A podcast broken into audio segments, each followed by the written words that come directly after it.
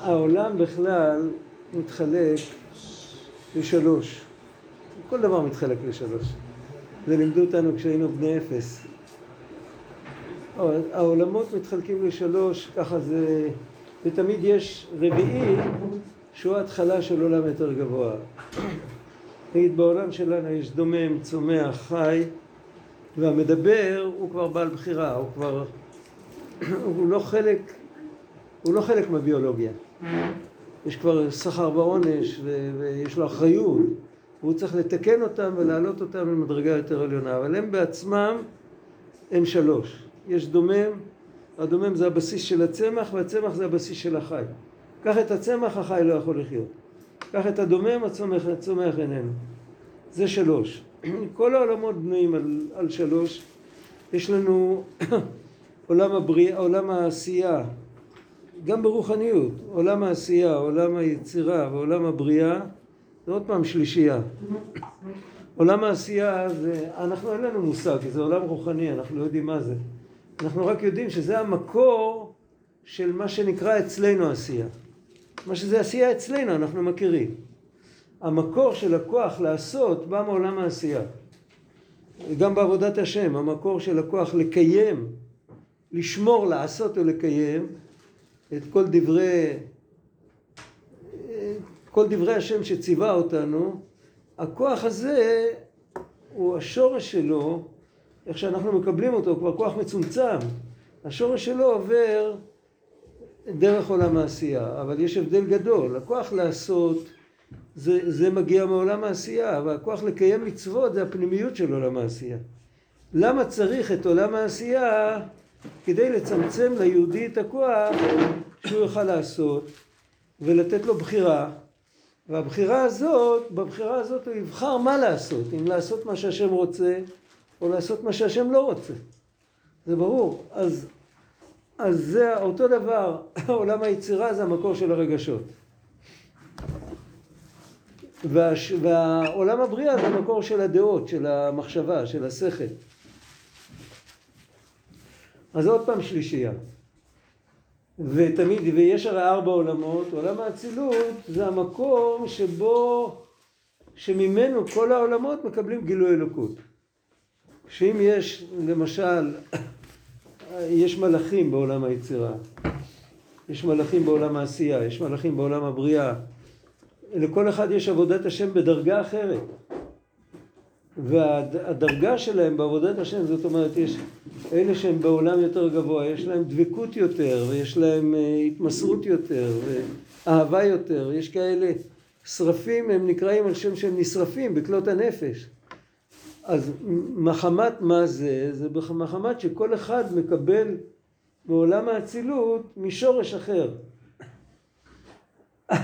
בעולם האצילות יש גם כן שלוש חלקים, שזה המוחין והמידות והמלכות.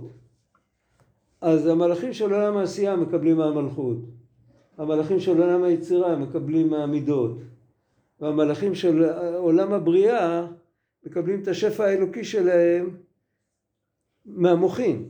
אבל כולם, הכל זה שפע מצומצם שהם לא יתבטלו, שהם לא יישרפו לגמרי. אז עוד פעם, יש לנו שלוש ורביעי, כמו שיש פה, דומם צומח חי, והאדם הוא כבר, הוא צריך לעבוד את השם, הוא כנגד העולם הרביעי. אותו דבר יש בעולמות הרוחניים, יש עשייה, יצירה ובריאה, ואחר כך יש את, ההת... את ההתמסרות לגמרי לקדוש ברוך הוא, שזה עולם האצילות.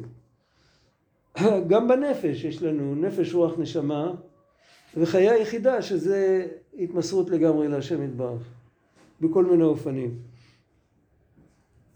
עכשיו בכל אופן, יש הבדל גדול בין כל שלישייה לשלישייה. אתה מדבר, לכאורה זה שלוש פעמים אותו דבר. בשביל מה צריך שלוש פעמים אותו דבר? יש שלוש חלקים ומעליהם יש חלק רביעי שנותן להם את ההשראה. אבל בשביל מה צריך לחזור על זה שלוש פעמים? זה, זה הכל, הכל אותו דבר. אבל יש הבדל, תראה על מה מדובר. העולם שלנו הוא עולם שהמאפיין של כל שלושת החלקים שלו שלוש, שלושה חלקים זה האדם, הדומם והצומח והחי. האדם זה כבר אקס טריטוריה, זה כבר עוד משהו. השני זה נפש, רוח, נשמה, חיה יחידה. נפש, רוח, נשמה זה הפן הרוחני, אבל אני מדבר קודם כל על העולמות. אם אתה רוצה לדעת את הסימן, אם מדברים על עולמות או מדברים על הנפש, אם הולכים מלמטה למעלה, אז מדברים על הנפש. כי מדובר על עבודת האדם, הוא מתחיל מלמטה. כשמדברים על העולמות ועל הספירות, תמיד סופרים אותם מלמעלה. Okay. אוקיי.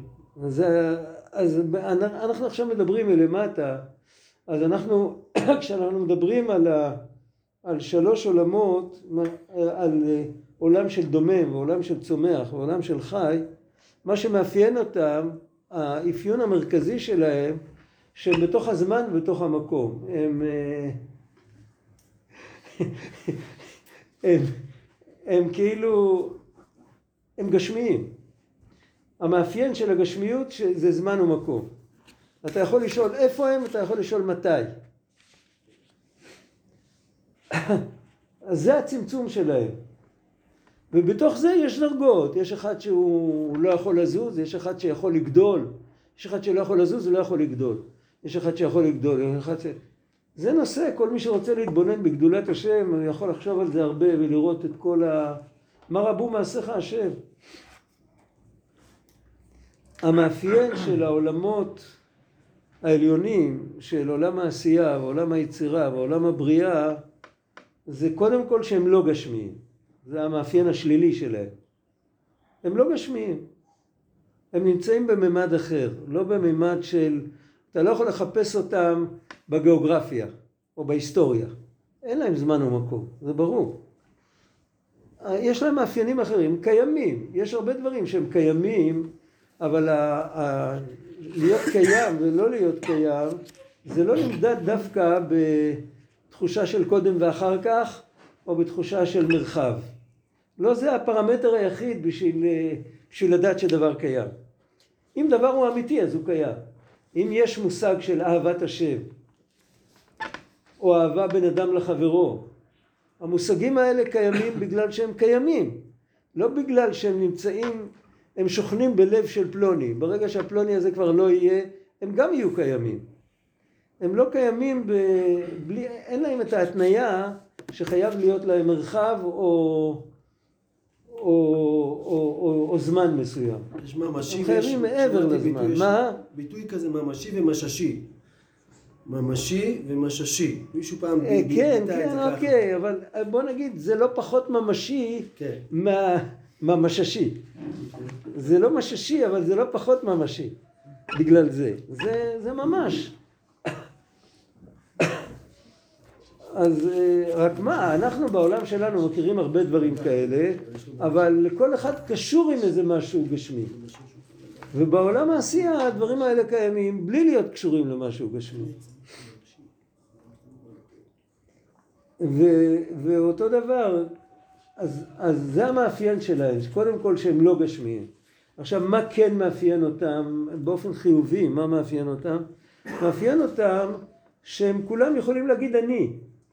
אפשר לשאול על מלאך, אפשר לשאול מי זה.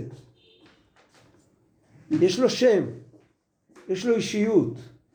יש, אפשר להגיד מלאך אחד, אפשר להגיד שניים, אפשר להגיד ריבו רבבות, כן? אפשר לספור אותם.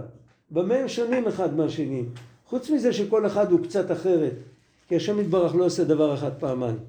אבל חוץ מזה גם כל אחד הוא, הוא מרגיש את עצמו אני, ועליך הוא חושב אתה. והשני חושב את עצמו אני, וזה שמולו קודם, שקודם היה אני, הוא אתה.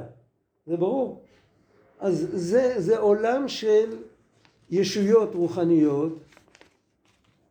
חוץ מזה, יש להם גם גבול לכל אחד. יש גבול לכל מלאך, לכל ספירה, לכל היכל, לכל כלי של כל ספירה. יש גבול ביכולת שלו, מה שהוא יכול לבצע. חז"ל אמרו, אין מלאך אחד עושה שתי שליחויות. יש להם גבולות, גבולות של, לא גבולות של אה, גבולות כאלה שאנחנו מכירים בשם גבולות, אבל יש להם, יש להם גבולות. אז ראינו שלוש פרמטרים. כמובן שיש ריבוי מדרגות בזה, זה שלוש עולמות. פה העיקר העשייה, פה העיקר זה הרגש, פה העיקר זה המוחין, אבל הדבר שמאחד אותם זה שלכולם יש אני, יש להם אישיות, אנחנו נראה שיש בזה יוצא מן הכלל, אבל שלכולם אין גוף ושלכולם יש גבול. עכשיו כשאנחנו מדברים על העולם הרביעי, על עולם האצילות, על מקום יותר גבוה, אז מה שיורד מיד זה לא הגבול. הגבול לא יורד, בעולם האצילות יש גם, יש מידת חסד ויש מידת דין, החסד הוא לא דין והדין הוא לא חסד, אבל מלאכים אין שם. מה אין שם? אין שם אני. אי אפשר לשאול מי זה. אם יתגלה אליך איזשהו גילוי מעולם האצילות, אם תהיה ברחי להשיג אותו ולא לזייף, אז אתה תשאל מה זה, לא תוכל לשאול מי זה. כי על השאלה מי זה, אז יענו לך מיד, זה השם יתברך. מה זה מי זה? זאת הנהגה האלוקית. אתה רואה יורד גשם, אתה רואה יש גאולה, אתה רואה שמחה, אתה רואה, זה הנהגה אלוקית שנקראת חסד. אתה רואה בצורת, אתה רואה רעב, מחלות, זה, זה הנהגה אלוקית שנקראת דין. אתה לא יכול לשאול מי זה. המי בכולם זה השם יתברך. בעולם של מלאכים אתה יכול לשאול דרך מי זה נשלח. מי, מי הדבר, מי הביא את המכתב. אבל שמה אין מי, יש רק מה. ובשביל זה כתוב שכל האצילות היא שורה עליה ספירת החוכמה, כי החוכמה זה כוח מה? כל מה שאתה יכול לדבר זה מה זה, אתה לא יכול לשאול מי זה. עולם הבריאה שורה עליה ספירת הבינה, והבינה זה חמישים שערים, ולא משנה עכשיו להסביר את זה, והחמישים זה גמטריה מי. השאלה של עולם הבריאה, שהיא לגיטימית בעולם הבריאה, וכל שכן בעולם היצירה, בעולם העשייה, זה לשאול מי, מי אתה? יעקב אבינו שאל את המלאך, אגידה לי, אגידה נא או אגידה לי, איך אגידה לי מה שמך? הוא אמר לו, למה זה תשאל שמי? כי המלאך ברגע שהוא ממלא את השליחות, אז זה פלי, אז באותו רגע הוא מתבטא לגמרי, כאילו אין לו שם. הרמב"ן כותב את זה, הבעל התניא מביא את זה באיזה מקום. הוא מביא את הרמב"ן שהוא כותב על, אה, אה, נו, איך קוראים לזה?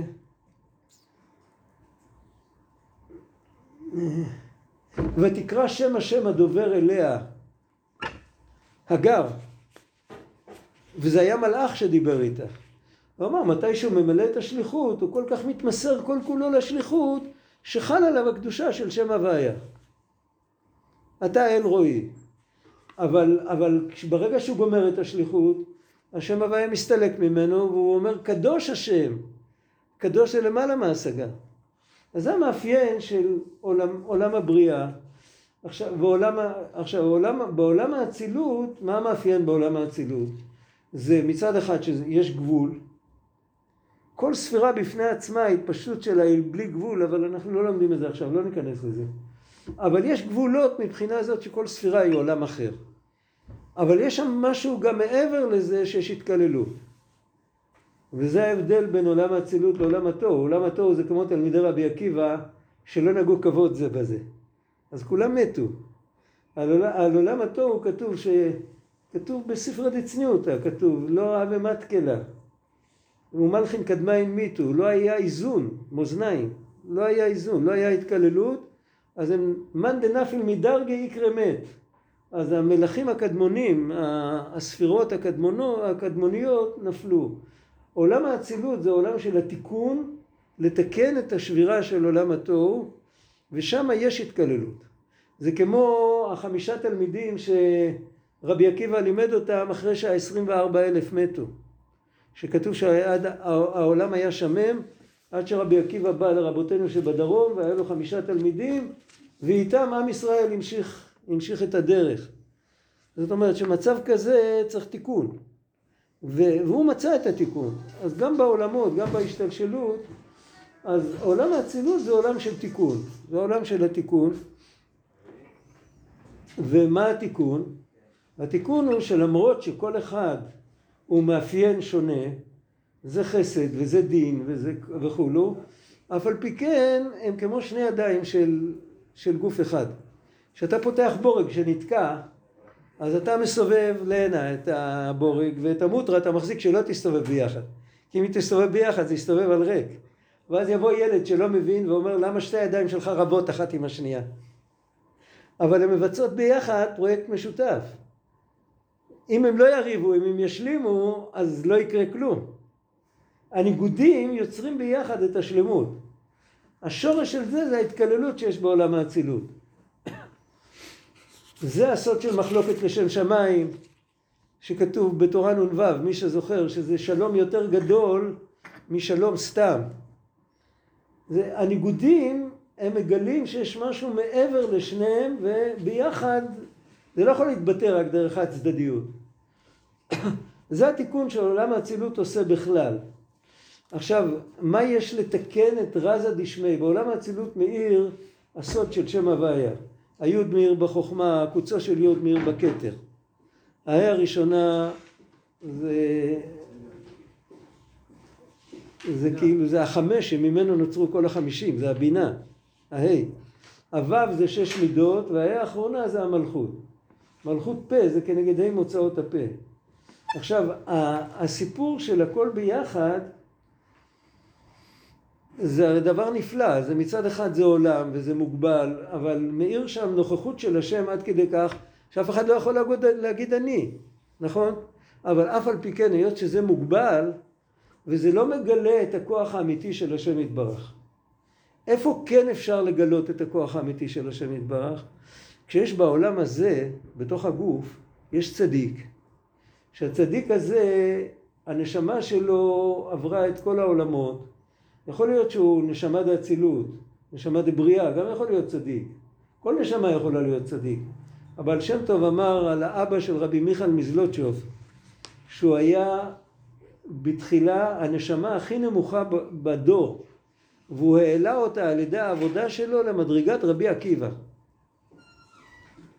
אז זאת אומרת שאין, כל אחד יכול להגיע למדרגות הכי עליונות, וכשהוא מגיע והוא נהיה צדיק, אז הוא מגלה את הכוח האמיתי של השם יתברך. שאפשר להתמסר לקדוש ברוך הוא לגמרי, גם מהמשבצת הזאת, גם מהמקום שפה זה לא שכיח. לא מצוי, כן, יש קטע בסיפורי מעשיות, בסיפור של הברגר והעני, שרבנו אומר שלא מצוי בין בני אדם במין האנושי שיהיה כזה יופי. זה לא מצוי, יופי זה, זה ההתקללות של הכל, י' פעמים י', זה יופי. גם הגימטריה של יופי זה מאה. זה שהכל כלול בהכל, והכל הופך להיות אחדות אחת. למרות שלעין הרואה אתה רואה הרבה ניגודים וגם הרבה מעלה ומטה. והצדיק זה הסוד של צדיק יסוד עולם, מידת היסוד האחיד בשמיא ובערה. הוא עושה חיבור בהכל. כמו שהדעת עושה חיבור, הצדיק עושה חיבור. הדעת וה, וה, והיסוד עומדים באותו קו. אז זה, זה הכלל, וכשיש צדיק כזה, אז הוא מגלה את הכוח שהיה טמון בעולם האצילות, הרי הוא מקבל את הכוח מעולם האצילות. אבל בעולם האצילות זה לא מתגלה עד הסוף, כי זה מתגלה במקום שאין יצר הרע, ואין אין העלמות, ואין הסתרות, זה עולם שכולו אחדות. אז שם מתגלה הכוח שכל השונים יכולים להיות אחד. כמו שאומרים, איך כתוב ברש"י, שמתי שיש שובע, אז הבריות מראים פנים יפות אחד לשנייה. אבל מתי שיש רב, בואו נראה את כולם באחדות. שצריך לוותר על הפירור לחם בשביל מישהו אחר, אז רבים. אותו דבר, כל האחדות הזאת היא נפלאה שמה, אבל כשזה יורד פה, יש לכל אחד את מה שעובר עליו, ו- ולפעמים בן אדם נכנס למשבצת כזאת, שעצם הנוכחות של מישהו כבר משגעת אותו. הוא רוצה, לי, עזוב אותי, די, לא רוצה לראות את אף אחד בעיניים. מוכר, בהחלט. ולפעמים להפך, לפעמים הוא לא יכול לסבול להיות לבד אפילו רגע. הוא חייב חברה, הוא חייב... למה? כי הוא דל ו- ועני ואביון. שמרה נפשי, איך כתוב שם? תפילה לעני כי יעטוף. אז איפה רואים את הכוח האמיתי של השם יתברך? שהוא נתן לאדם נשמה, שהנשמה מגיעה למעלה מכל העולמות, היא עוברת דרך כל העולמות, וכל עולם נותן לה משהו במתנה. אה, מעולם האצילות היא מקבלת את הכוח של האחדות וההתקללות והביטול, מעולם הבריאה היא מקבלת את הכוח של המוח, מעולם היצירה היא מקבלת את הכוח של הלב, מעולם העשייה היא מקבלת את כישרון המעשה. הכל צריך, אבל הפנימיות שלה היא למעלה מהכל. מחשבתן של ישראל קדמה לכל דבר, והיא מנצלת את כל המתנות שהיא קיבלה והיא בונה מהם בית מקדש בעולם פה. זאת אומרת, היא עושה את האחדות במציאות פה למטה. בזה היא מתקנת את כל העולמות, אפילו את עולם האצילות, כי היא מגלה שהם לא נבראו בחינם. הם הרי נבראו כדי שירד מהם הכוח וייכנס לצדיק, לאדם. ואם האדם לא ממלא את התפקיד שלו, אז כאילו שהם בחינם. זה פגם גדול. וכשהאדם עושה את המצוות שמוטלות עליו בשמחה, אז זה נקרא להתקן הרזה דשמי, הוא מתקן את הסוד של השם הוויה שמאיר באצילות, זה הביטוי של הזוהר, להתקן הרזה דשמי. ועל זה חז"ל אמרו שמחה פורץ גדר. מה המשמעות של שמחה פורץ גדר? יהודי, דיברנו על זה, יהודי צריך לקיים מצוות עם קבלת עול מלכות שמיים, אבל זה רק סטארטר. אם לעולם ועד אתה מקיים מצוות כי אתה חייב, אז אתה יכול ליפול, השם ישמור, ליפול ולהתרסק. יהודי צריך לקיים מצוות בשמחה, ושמחה פורצת גדר. איזה גדר השמחה פורצת? קודם כל היא פורצת את הגדר של הבן אדם עצמו, שיכול, רבי נתן כותב על אה, ברוב עם הדרת מלך, הוא כותב מה הפשט ברוב עם הדרת מלך? למה יש להדרת מלך יותר, אה, למה אם יש הדרת מלך יש רוב עם? אז הוא אומר בגלל שהטבע של האדם שרוצה להיות עם הקדוש ברוך הוא אז הוא בורח. הוא בורח לשדה, הוא בורח ליער. ביחד עם אנשים אז הוא שוכח מהשם. וההדרת מלך זה שביחד עם כולם אתה בכל אופן דבוק בהשם. לא שהם מוסיפים לך דבקות אלא שאתה מתגבר על הניסיון שאתה אפשר להפוך בקלות כל בית כנסת למועדון חברתי לפני התפילה ואחרי התפילה יכול להיות מקום, יכול להיות המסמר המרכזי הרבה יותר מאשר התפילות. ואם בן אדם בכל אופן הוא נכנס לשם כל כולו עם השם ביחד עם כולם, כולם ביחד וכל אחד לחוד. אז זה ברוב עם הדרת מלך וזה הסוד, זה, זה נשמע כאילו מליצה כזאת, הפך הפשט, אבל האמת שזה הסוד של בריאת האדם בכלל. שהברוב עם זה רשות הרבים. הארי הקדוש אומר ארבע רשויות לשבת, רשות היחיד זה עולם האצילות, רשות הרבים זה עולם העשייה. אה, מקום פטור זה בריאה וכרמלית זה יצירה, אולי להפך, אני לא זוכר. אבל, אבל רשות הרבים זה עולם העשייה. וברוב עם הדרת מלך. פה, דווקא פה, אם פה מוסרים את הנפש ועומדים פנים אל פנים מול השם בשמחה, השמחה פורצת את כל הגדרים. קודם כל את הגדר של הבן אדם שהוא כן יוכל לסבול חברים, אחר כך זה פורץ את, השמ... את, ה... את הגדרים של העולם, שהגשמיות לא יסתירה לנו, שלא נחשוב שאין גשמיות אז אין כלום. אחר כך זה פורץ את הגדר של עולם העשייה, שזו תפיסה מסוימת ברוחניות, אבל תפיסה שדומה לתענוג שיש מעשייה. אחר כך זה פורץ גם את התענוג שיש מהרגש, זה תענוג יותר עליון. אחר כך זה פורץ גם את התענוג שיש מהשכל, שזה תענוג עוד יותר עליון. ואחר כך זה פורץ גם את, ה... את הגדרים של עולם האצילות, ששם אתה לא רואה את הכוח האמיתי של השם, כי אתה רואה אותם רק כשהם במצב האופטימלי. אבל אתה לא רואה את זה, איך שזה נראה, מתי שנשמה קיבלה את הכוחות וממשיכה אותם למטה. זה ברור. לא, לא זהו. אז זה, זה נקרא להתקן הרזה דשמי, איפה הוא ברח הילד? הבנת? ברוך השם. אז אמרתי, עכשיו מה אפשר לעשות עם זה? יש מה לעשות עם זה. מה אפשר לעשות עם זה? רגע, לפני זה אפשר שאלה לגבי הרבים? רגע, רגע, רגע, רגע. אולי מובן, מה לשאול? בוא נראה, מה יש לעשות עם זה? לעשות עם זה זה ככה.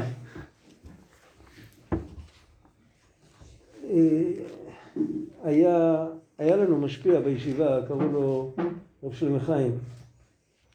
הוא אמר ככה, הוא אמר שבאים לבן אדם שהוא עגלון, כן, הוא, הוא זכר עולם של עגלונים, גם אני עוד זוכר עולם של עגלונים. אני זוכר שהייתי נער, כל ההובלות בבני ברק היו כולם, היה תחנה מרכזית של עגלונים, לא היה משאית אחת שם ולא טנדר אחד. כל ההובלות לבניינים ולזה, הכל עם סוסים. בחור שהוא עגלון, הוא עגלון, אבא שלו היה עגלון וסבא שלו היה עגלון, שבע דורות עגלונים. והוא מגיע ככה לבית הכנסת, הוא מגלגל את התפילין על היד ומיד מוריד אותם וכאילו בא אליו חבר ורוצה לתת לו מוסר ו... וכאילו אה, שיבוא פעם ללמוד, שיבוא, ש... שיתפלל עם... בשמחה, שיבדוק את התפילין כל כמה שנים, ש... שישתף פעולה. לא מצליח. עזוב אותי, מה אתה רוצה ממני? אנחנו משפחה של עגלונים. לא נהגנו. זה לא מנהג. אבל אם אומרים לו, תשמע, אתה יודע, אתה נכד של החידה. אתה באמת התגלגלתם, עליתם לארץ, אני יודע מה, גרתם בטבריה, הייתם אה, חמרים, לא עגלונים. אה, מיקר היו קוראים לזה בערבית המקורית, ביידיש המקורית בעצם. אחד שיש לו חמורים והוא מזכיר לכל אחד, התנהלות שלמה. איך קוראים לזה היום? אה, רכב להשכרה. הייתם כאלה, ואחר כך זה התפתח ככה, עד שנהייתם עגלונים, בסדר, אז מה?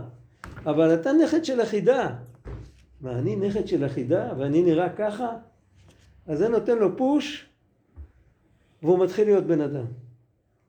הוא אומר, ככה צריך להגיד ליהודי, הרי כל אחד מאיתנו, יש לו בפנים, יש לו כל אחד צדיק. כשאנחנו לומדים על עבודה של צדיקים, אפילו שאין לנו השגה. לא, אין לנו השגה לא בכהן גדול ולא בחידה ולא באבותינו הקדושים ולא ב, לא בנביאים ולא באנשי כנסת הגדולה. אין לנו, אין לנו השגה בכלום. אבל אם אנחנו לומדים אפס קצה מהעבודה שלהם, ואנחנו יודעים שבתוכנו יש נשמה שאם היינו מעוררים אותה, היא הייתה מגיעה למקום הזה. זה לא, לא נחתם עלינו שאנחנו נישאר... אה, טמבלים כל החיים. אין גזירה כזאת. אז אם אנחנו מסתכלים ככה, אז יכול להיות שלפחות לא נרצה להיות להפך. אפילו יכול להיות שלא נתעורר מי יודע מה, שלא נרצה מה הראייה לזה? הראייה לזה זה גם להתקן הרזה דשמיא, אבל בקטנה. שחז"ל תיקנו בברכת יוצר להזכיר את עבודת המלאכים. אם תסתכלו בסידור של רב, הרב עמרם גאון, זה אחד מהסידורים הראשונים שנכתבו בעולם. זה דרך אגב המקור של נוסח אשכנז. רבי סעדיה זה המקור של הנוסחאות האחרים. אבל אה, רב עמרם שלח את הסידור שלו לצרפת, גרמניה. היו כבר יהודים שם, היו יהודים עוד מלפניו שם. הוא כותב שתי נוסחאות בברכת יוצר. יש נוסחה אחת שכל האורך שלה זה חמש שורות, כתוב שם כך: ברוך אתה השם אלוקינו מלך העולם, יוצר אור ובורא חושך, עושה שלום ובורא את הכל, אמיר לארץ ולדרים עליה ברחמים, ובטובו מחדש בכל יום תמיד מעשה וראשית, כאמור לא עושה הורים גדולים כי לעולם חסדו, ברוך אתה השם יוצר המאורות. זה כל ברכת יוצר, והוא כותב שבשעת הדחק אפשר לצאת עם זה ידי חובה. ומיד ליד זה הוא מביא את כל הנוסח של הברכה כפי שהיא אצלנו, וככה חז"ל תקנו לומר את זה. זאת אומרת, במילים אחרות מה שהוא אומר, שחז"ל הכניסו את עבודת המלאכים לתוך ברכת יוצר. לא שברכת יוצר היא בעצם מכוונת לברכת... ברכת יוצר זה כמו ברכה ראשונה של ערבית. מעריב ערבים, פותח שערים, מעביר יום, מביא לילה. זה הברכה. אתה מברך את השם על היום, אתה מברך את השם על הלילה. אחרי אתה מברך את השם על התורה. ואם עכשיו לילה וקיבלתי תורה, ובתורה כתוב לקרוא את קריאת שמע בלילה, אז אני קורא. זה, זה ההקדמה הפשוטה, לפי הפשט. למה כתוב שם עבודת המלאכים? אז בתניא הוא כותב שעבודת המלאכים זה בשביל להתבונן בגדולת העבודה שלהם, לקבל איזה משיכה. אבל זה מלאכים. אז שמעתי פעם הסבר, אני חושב שזה כתוב. הנפש הבעמית שלנו, מה השורש שלה? המלאכים. הראיה שאפשר להפוך את היצר הרע למלאך קדוש. אם זה לא היה השורש שלו, הוא לא היה יכול להתהפך. אם הוא היה במהות רע, אי אפשר להפוך אותו. כתוב שאפשר להפוך את היצר הרע למלאך קדוש, זה הלשון. איך זה יכול להיות? זה יכול להיות בגלל שזה השורש. אז מראים לבן אדם, תסתכל מה השורש שלך עושה, ולפחות אל תהיה להפך. זה ברור. אותו דבר, כשמדברים על צדיקים, מעשיהם של צדיקים, יש פירוש הללו עבדי השם, זה לא שעבדי השם יהללו, אלא שהאיש הפשוט יהלל את עבדי השם. מה, איזה עניין יש להלל את עבדי השם? יש עניין להלל את השם. אבל אם אתה מהלל את עבדי השם, כל המדרשים והאגדתות בגמרא, יש, יש פרק שלישי של תענית, הראשונים קראו לו פרקא דחסידאיה. מלא סיפורים על, על ניסים ונפלאות שתנאים ואמוראים עשו. אני לא יודע, היה מישהו שהוריד נעל, הוא רק רצה להיכנס לתענית, רק הוריד נעל, כבר ירד גשם. דברים נפלאים. מה, למה יהודי צריך לקרוא את כל זה?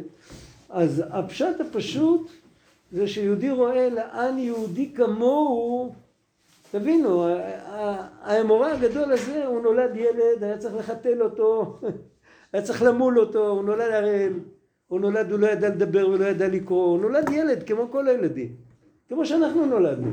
הוא לא נולד מיד עם, אה, עם מדרגות עליונות, הוא עבד קשה והגיע לאן שהוא הגיע, לכל הפחות שאנחנו לא נפסיד את מה שיש לנו.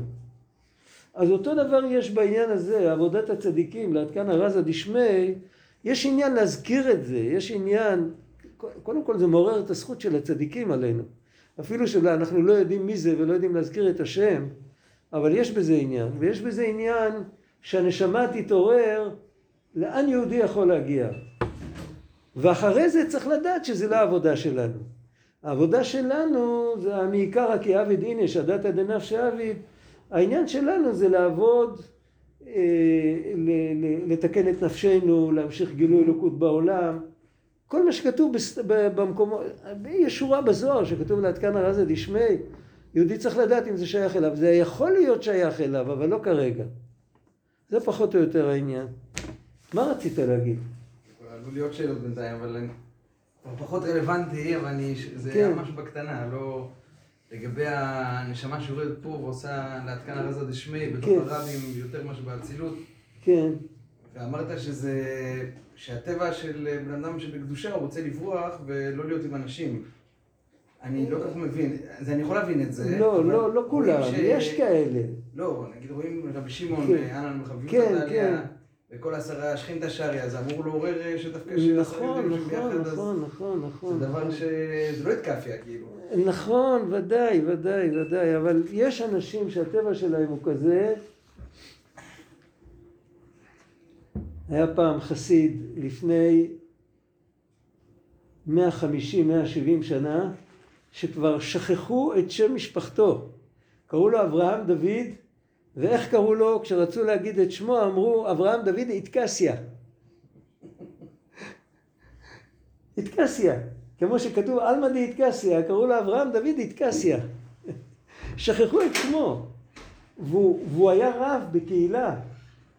ולעת זקנתו, הוא אמר שכבר אין לו כוח יותר, הוא הלך לגור אצל בנו בעיירה אחרת, שם כבר היה רב, הוא מינה רב במקומו, והלך וישב שם, וישב על, על התורה ועל העבודה, הוא האריך ימים, ולא רצה יותר לראות את אף אחד. הוא אמר, מספיק, כל החיים נתתי את עצמי בשביל אחרים, הוא תמיד היה לומד ומלמד וזה, הוא אמר, זהו, יצאתי ידי חובה.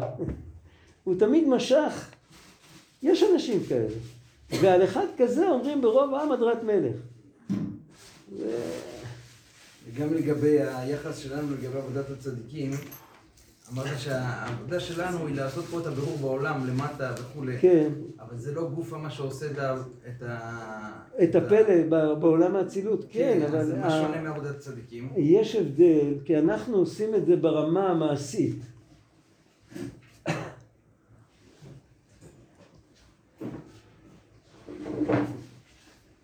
אנחנו עושים את זה ברמה של המעשה. במעשים אנחנו יכולים להיות מתוקנים. מעשה זה כולל גם דיבור. עוד יותר זה יכול להיות, זה יכול לכלול מחשבה. הצדיק מתקן פה את הנפרדות, לא רק את המעשים. אה, איך אומרים, אני לא יודע, אני לא יודע אם זה סיפור אמיתי, אבל פעם שמעתי משהו כזה. שהיה מישהו שהנכד שלו היה חולה, ואחר כך הוא הבריא, הוא מאוד בכה, הוא אמר שנודע לו במשך המעלה, במשך המחלה של הנכד, שאכפת לו על הנכד שלו יותר מאשר על הנכד של החברים שלו. אז זה כאב לו. למי כואב דבר כזה? אם בן אדם מגיע, זה כבר, זה לא כל אחד עושה תיקון במקום הזה. זה מתקן את עצם ה... זה שאנחנו אחרים אחד מהשני. לתקן את המקום הזה ולתקן את זה פה. לעשות התקללות אמיתית פה. אז זה כבר, אה, זה עבודה. זה בעצם הסוד של ואהבת לרעך כמוך, ולכן רבי עקיבא אה, הלל אמר לגר שזה השורש של כל התורה כולה. לכאורה, איך זה שורש, אהבת לרעך כמוך, זה שורש של מצוות בין אדם לחברו, איך זה שורש של הנחת תפילין? מה זה קשור לאהבת לרעך כמוך? אבל הכוונה היא שהשורש מלמעלה זה השורש, לא מלמטה. אתה צריך לקיים את התפילין בצורה כזאת שהשמע ישראל יאיר לך ככה שאתה והחבר בתחושה שלך תהיו דבר אחד. היה הרב שטיינברג סיפר, לא הוא לא סיפר את זה, היה תלמיד שלו סיפר. היה לו פעם ישיבה שהוא קרא לזה השטיבלה. אתה, אתה יודע, אתה מכיר את הביטוי הזה? אתה היית שם. לא הייתי, היית מכיר שם. את מי שהיה. זה היה לפני כמה שנים זה היה? 20 שנה. המון שנים, 20 שנה משהו. זה היה שם ברחוב, בסמטת שם, המערבים. שם. כן. הקיצר, הוא פעם סיפר, אולי היית מתי שהוא סיפר את זה, אני לא יודע.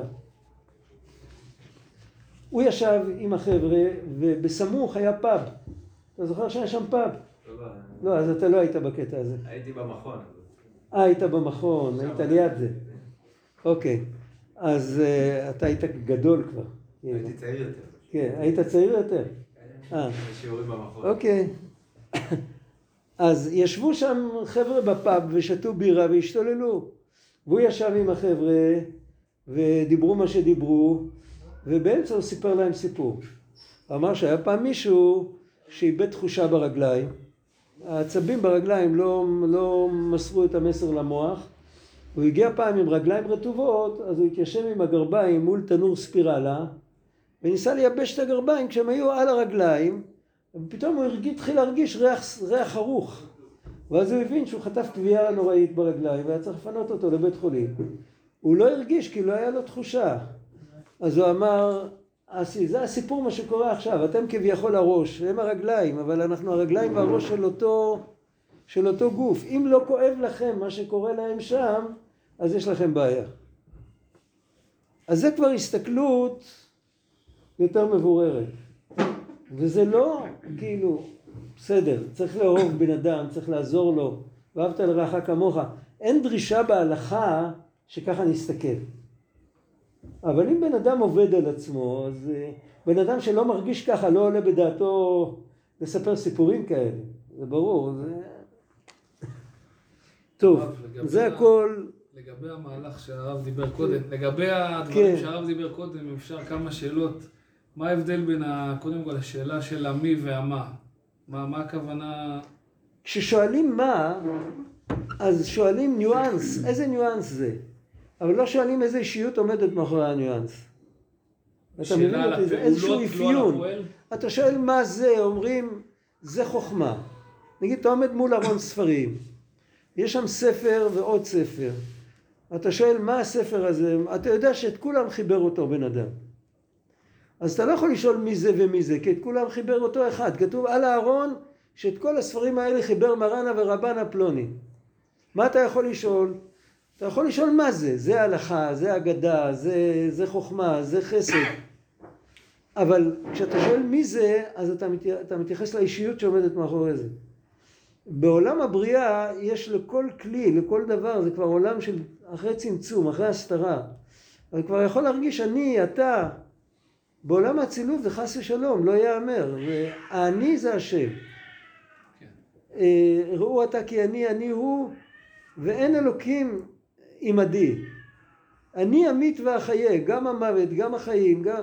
מחצתי ואני ארפא, אין מידי מציל, הכל, הכל מאותו מקור. הדברים נראים אחרת, כי כל אחד הוא נראה אחרת, אבל זה, אפשר לשאול מה, אי אפשר לשאול מי. שאלה שנייה, העבודה שלנו בעולם הזה, כן. גם יוצרת אחדות בין ניגודים.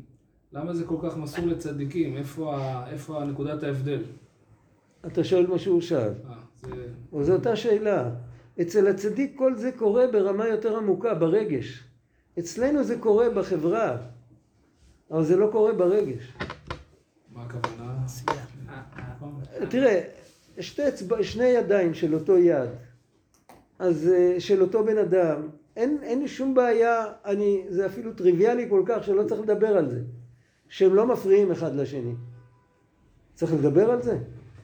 אם, אם מישהו צריך להסביר את זה, ששני ידיים לא מפריעות לו, סימן שהוא בבעיה. סימן שהן כן מפריעות לו. כן. יש לו איזה הפר, הפרעה, הפרעה באישיות, כמו שאומרים.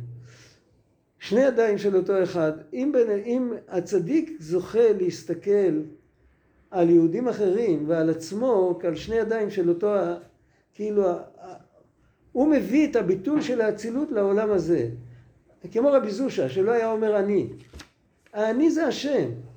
אנחנו כולנו שלוחות, וכל השלוחות האלה הן לא יכולות להפריע. זאת אומרת, אני סיפרתי, לא פה, היה פעם אה, אה, קבוצה של חבר'ה אה, בפולניה לפני המלחמה, לפני, לפני היטלר.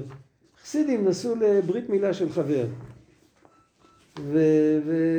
וכאילו, אה, הם טעו בדרך, היו חבורה של בטלנים. הם יושבים בבית המדרש. הם עלו על הרכבת לכיוון ההפוך. ובאמצע הם שאלו את הקונדוקטור מתי נגיע, אז הוא אמר להם, אתם נוסעים בכיוון ההפוך. אז הם נורא התבאסו. והיה אחד שהיה איתם יהודי חסידי מבוגר יותר, אה, ראש החבורה כמו שאומרים, שהיה יותר מיושב בדעתו, וראו שהוא יושב מסתכל החוצה ואומר וואי מה רבו מעשיך השם, היה, זה נסע במקום של נוף וזה, ואז הם אמרו לו מה לא אכפת לך שבזבזנו שעה שלמה על כלום וצריך לחזור עוד שעה ואחר כך רק להתחיל לנסוע? אז הוא אמר להם כתוב אצל הגר ותלך ותטע במדבר באר שבע, איך כתוב? וכתוב אה, ברש"י בשם חז"ל שהיא חזרה לגילולי בית אביה. אם בן אדם חושב שהוא טעה, אז הוא חזר לגילולי בית אביו. אין טעויות, אצל השם יתברך אין טעויות. הוא הביא אותנו לכאן שנראה נפלאות הבורא. אחר כך הוא יחזיר אותנו. כאן היינו, כאן היינו צריכים להיות. אז אם בן אדם מסתכל כך, זה כבר התחלה של עבודת הצדיקים. שהוא מסתכל, אז יכול להיות שהוא עוד לא החזיק במדרגה הזאת, הוא ניחם את עצמו. אבל אם בן אדם ספונטנית ככה מרגיש, אז כל הטאקלים וכל הזה, שום דבר, כאילו, הכל, צריך להתפלל שהכל יהיה טוב, שהכל יהיה לכתחילה, זה הגדר של ההשתדלות, צריך לעשות השתדלות שהכל יהיה טוב, צריך. להציל עשוק מיד עושקו, צריך לפעמים לתת סטירת לחי למישהו שעושה בעיות, אני לא אומר, אבל מצד שני, איך שזה מצד האמת, ככה זה היה צריך להיות. ושום דבר לא מפריע. זה, על הרמה הזאת, זה תיקון, זה סוג של קיום מצוות, של התנהלות שאנחנו לא מכירים בחיים שלנו. וזה באמת לא שייך אלינו כל כך. זה שייך אלינו ברמה של האמונה. להאמין צריך שזה כך. זה עוד נקודה שאפשר לקחת משם. להאמין שזה הנכון, זה שייך. אבל לחיות עם זה, אז כל אחד כמה שהוא זוכה, אם, אם הוא מתפלל על זה והשם מזכה אותו, נותן לו מתנה, אז שייקח. לא צריך לדחות מתנות כאלה. אה, עוד שאלה, כתוב שיש מדרגה, אה? כתוב שיש מדרגה יותר גבוהה מהמדרגה הזאת של אה, רזה דשמי, שזה אני. מה, מה הכוונה בזה? שאין לו מה לבטל כבר. אבל זה ממש יחידי סגולה, זה לא... זה... בספרים לא מדברים על זה. איפה זה כתוב? איפה ראית זה כתוב? שמעתי מהרב מורגרשטיין, הרב אה? מורגרשטיין כותב אה, כמה... מי? הרב מורגרשטיין. הוא כותב דברים ש... שעד היום לא כתבו. זה, זה השליחות שלו כנראה. אבל לא כתבו על זה. וזה ממש, זה מפה לאוזן. זה צריך להסביר באופן אחר. לא... זה, זה דבר מאוד עמוק. זה, זה לא בשביל ללמד גם. זה...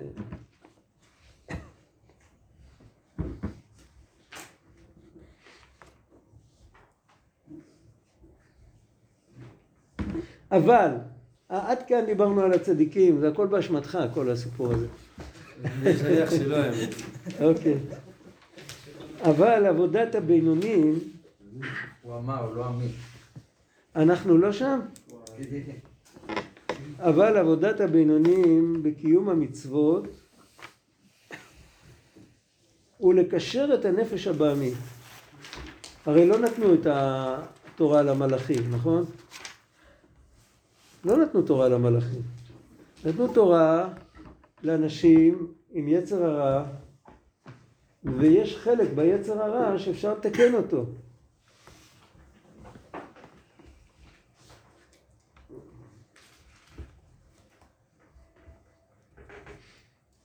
וכן בקיום המצוות, אה, או לקשר הנפש, וכנודע דמצוות, יש להם סגולה פרטית לקשר את הנפש הטבעית. כמו שכתוב בתורה אור דיבורה, מתחיל מכשם אלוקינו המגביא. וגם, זה הסגולה, הסגולה היא למעלה מהשכל. וגם יש עבודה פרטית בכל מצווה, כמו תפילין לשעבד הלב והמוח. זה הלכה בשולחן ערוך. כמו שכתוב בספר של בינונים פרק מ"א, וכמו אתרוג, אל תביאני רגל גאווה וכולו, וחי גבנה בכל מצווה.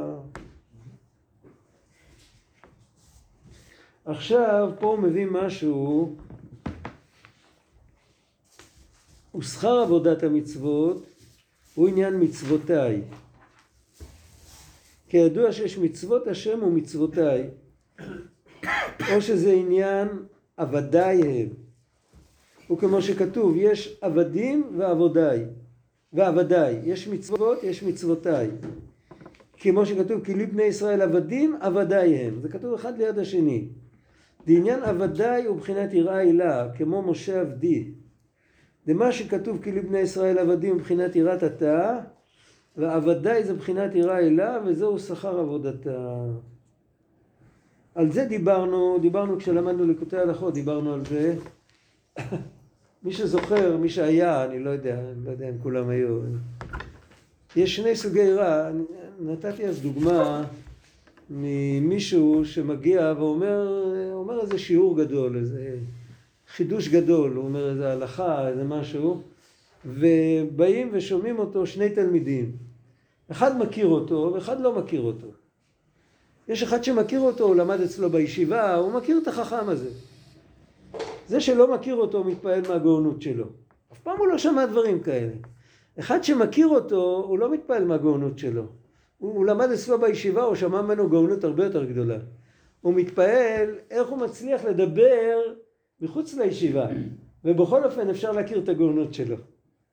זאת אומרת, איך הוא מצליח לרדת ולהצטמצם ש- ולהיכנס לתוך, אה, לתוך משבצת כזאת. הוא מתפעל מזה. זה שתי יראות.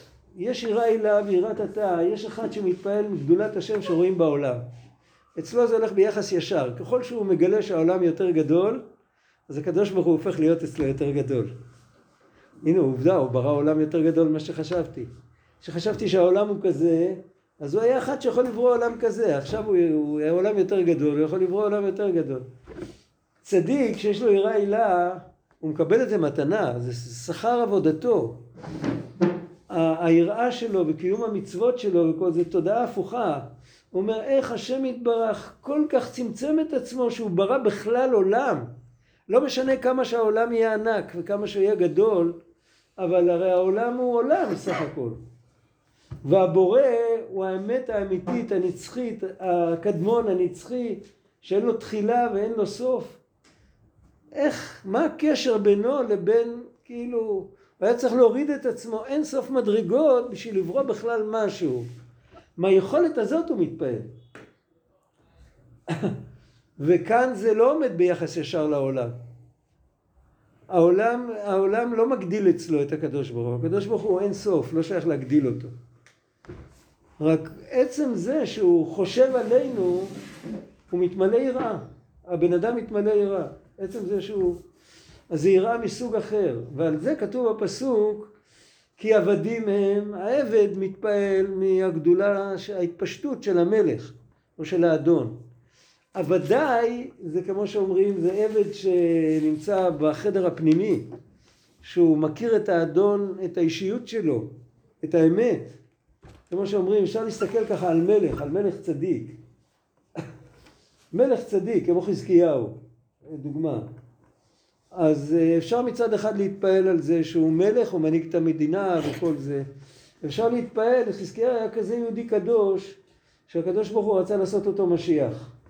איך יהודי כזה יכול לצמצם את עצמו, להכניס את עצמו למשבצת של מלך, שצריך לדבר עם נציגים של מדינות זרות שהם עובדי אלילים בכלל. זו התפעלות אחרת. וההתפעלות הזאת היא אומרת שאתה מכיר את חזקיהו הרבה יותר אם אתה מתפעל ככה. עבדיי ומצוותיי זה אותו עניין? עבדיי ומצוותיי זה אותו עניין? אז הוא אומר שזה על ידי, אם רוצים להבין את ההבדל בין מצוות למצוותיי, אפשר הקדמה לזה להבין את ההבדל בין עבדיי ל... ל... ל... בין עבדים לעבדיי. מצוותיי כתוב בפרשה השלישית של קריאת שמע. כתוב אז כל מצוות השם ועשיתם אותם. למען תזכרו ועשיתם את כל מצוות השם. לא. אחר כך כתוב ועשיתם את כל מצוותיי והייתם קדושים. בהתחלה כתוב את כל מצוות השם אז לא תטורו וכל זה, זה סור מרע ועשה טוב. אחר כך כתוב את מצוותיי, כתוב והייתם קדושים לאלוקי חטא. זו מדרגה יותר גבוהה.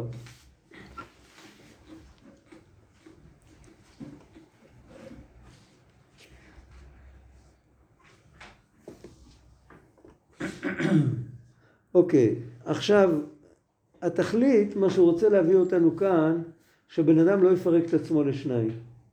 שהוא עובד את השם, שיזכור, בדיוק כמו שבן אדם שעובד את השם צריך לזכור שיש לו משפחה, שצריך לפרנס אותם.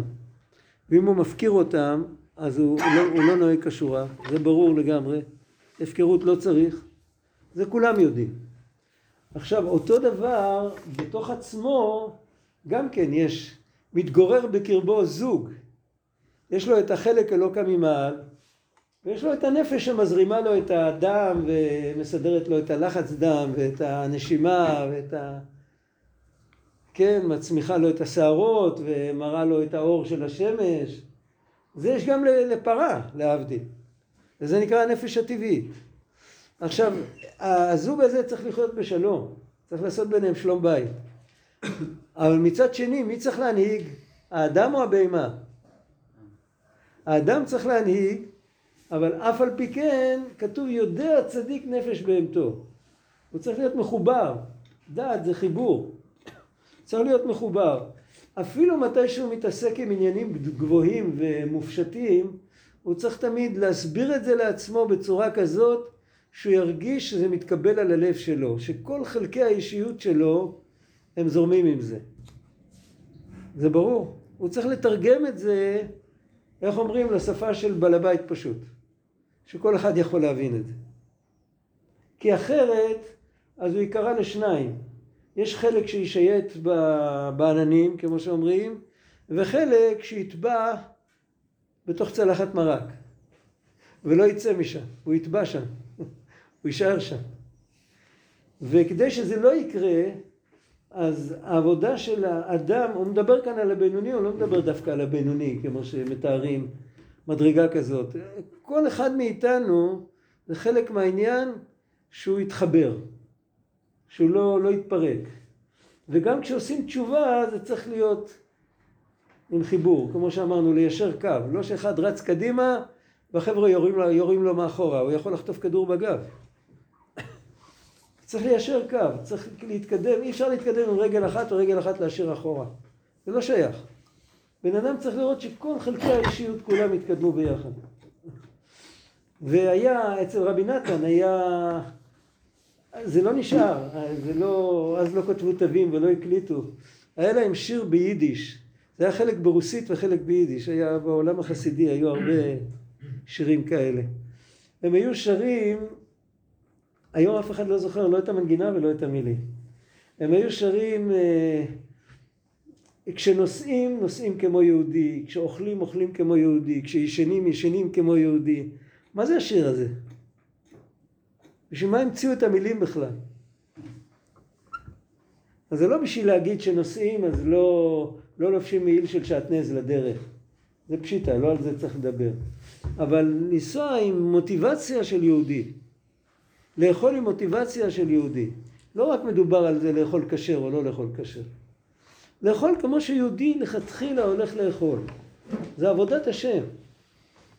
היה המחבר של הדפים האלה, הוא כתב, הוא לעת זקנתו, הוא אמר כבר לא היה לו כוח. הוא כתב קונטרס על תפילה ועל עבודת השם ועל כל מיני דברים, והוא כתב אה, גם על זה שצריך ללמוד קבלה. כן, כתב על זה קונטרס. ובסוף הוא אמר, הייתי צריך לכתוב קונטרס על אכילה, איך שצריך לאכול. והקונטרס הזה היה יוצא עם מספר הדפים הגדול ביותר. כי זו העבודה הכי קשה, רק כבר אין לי כוח. זה, זה הסיפור.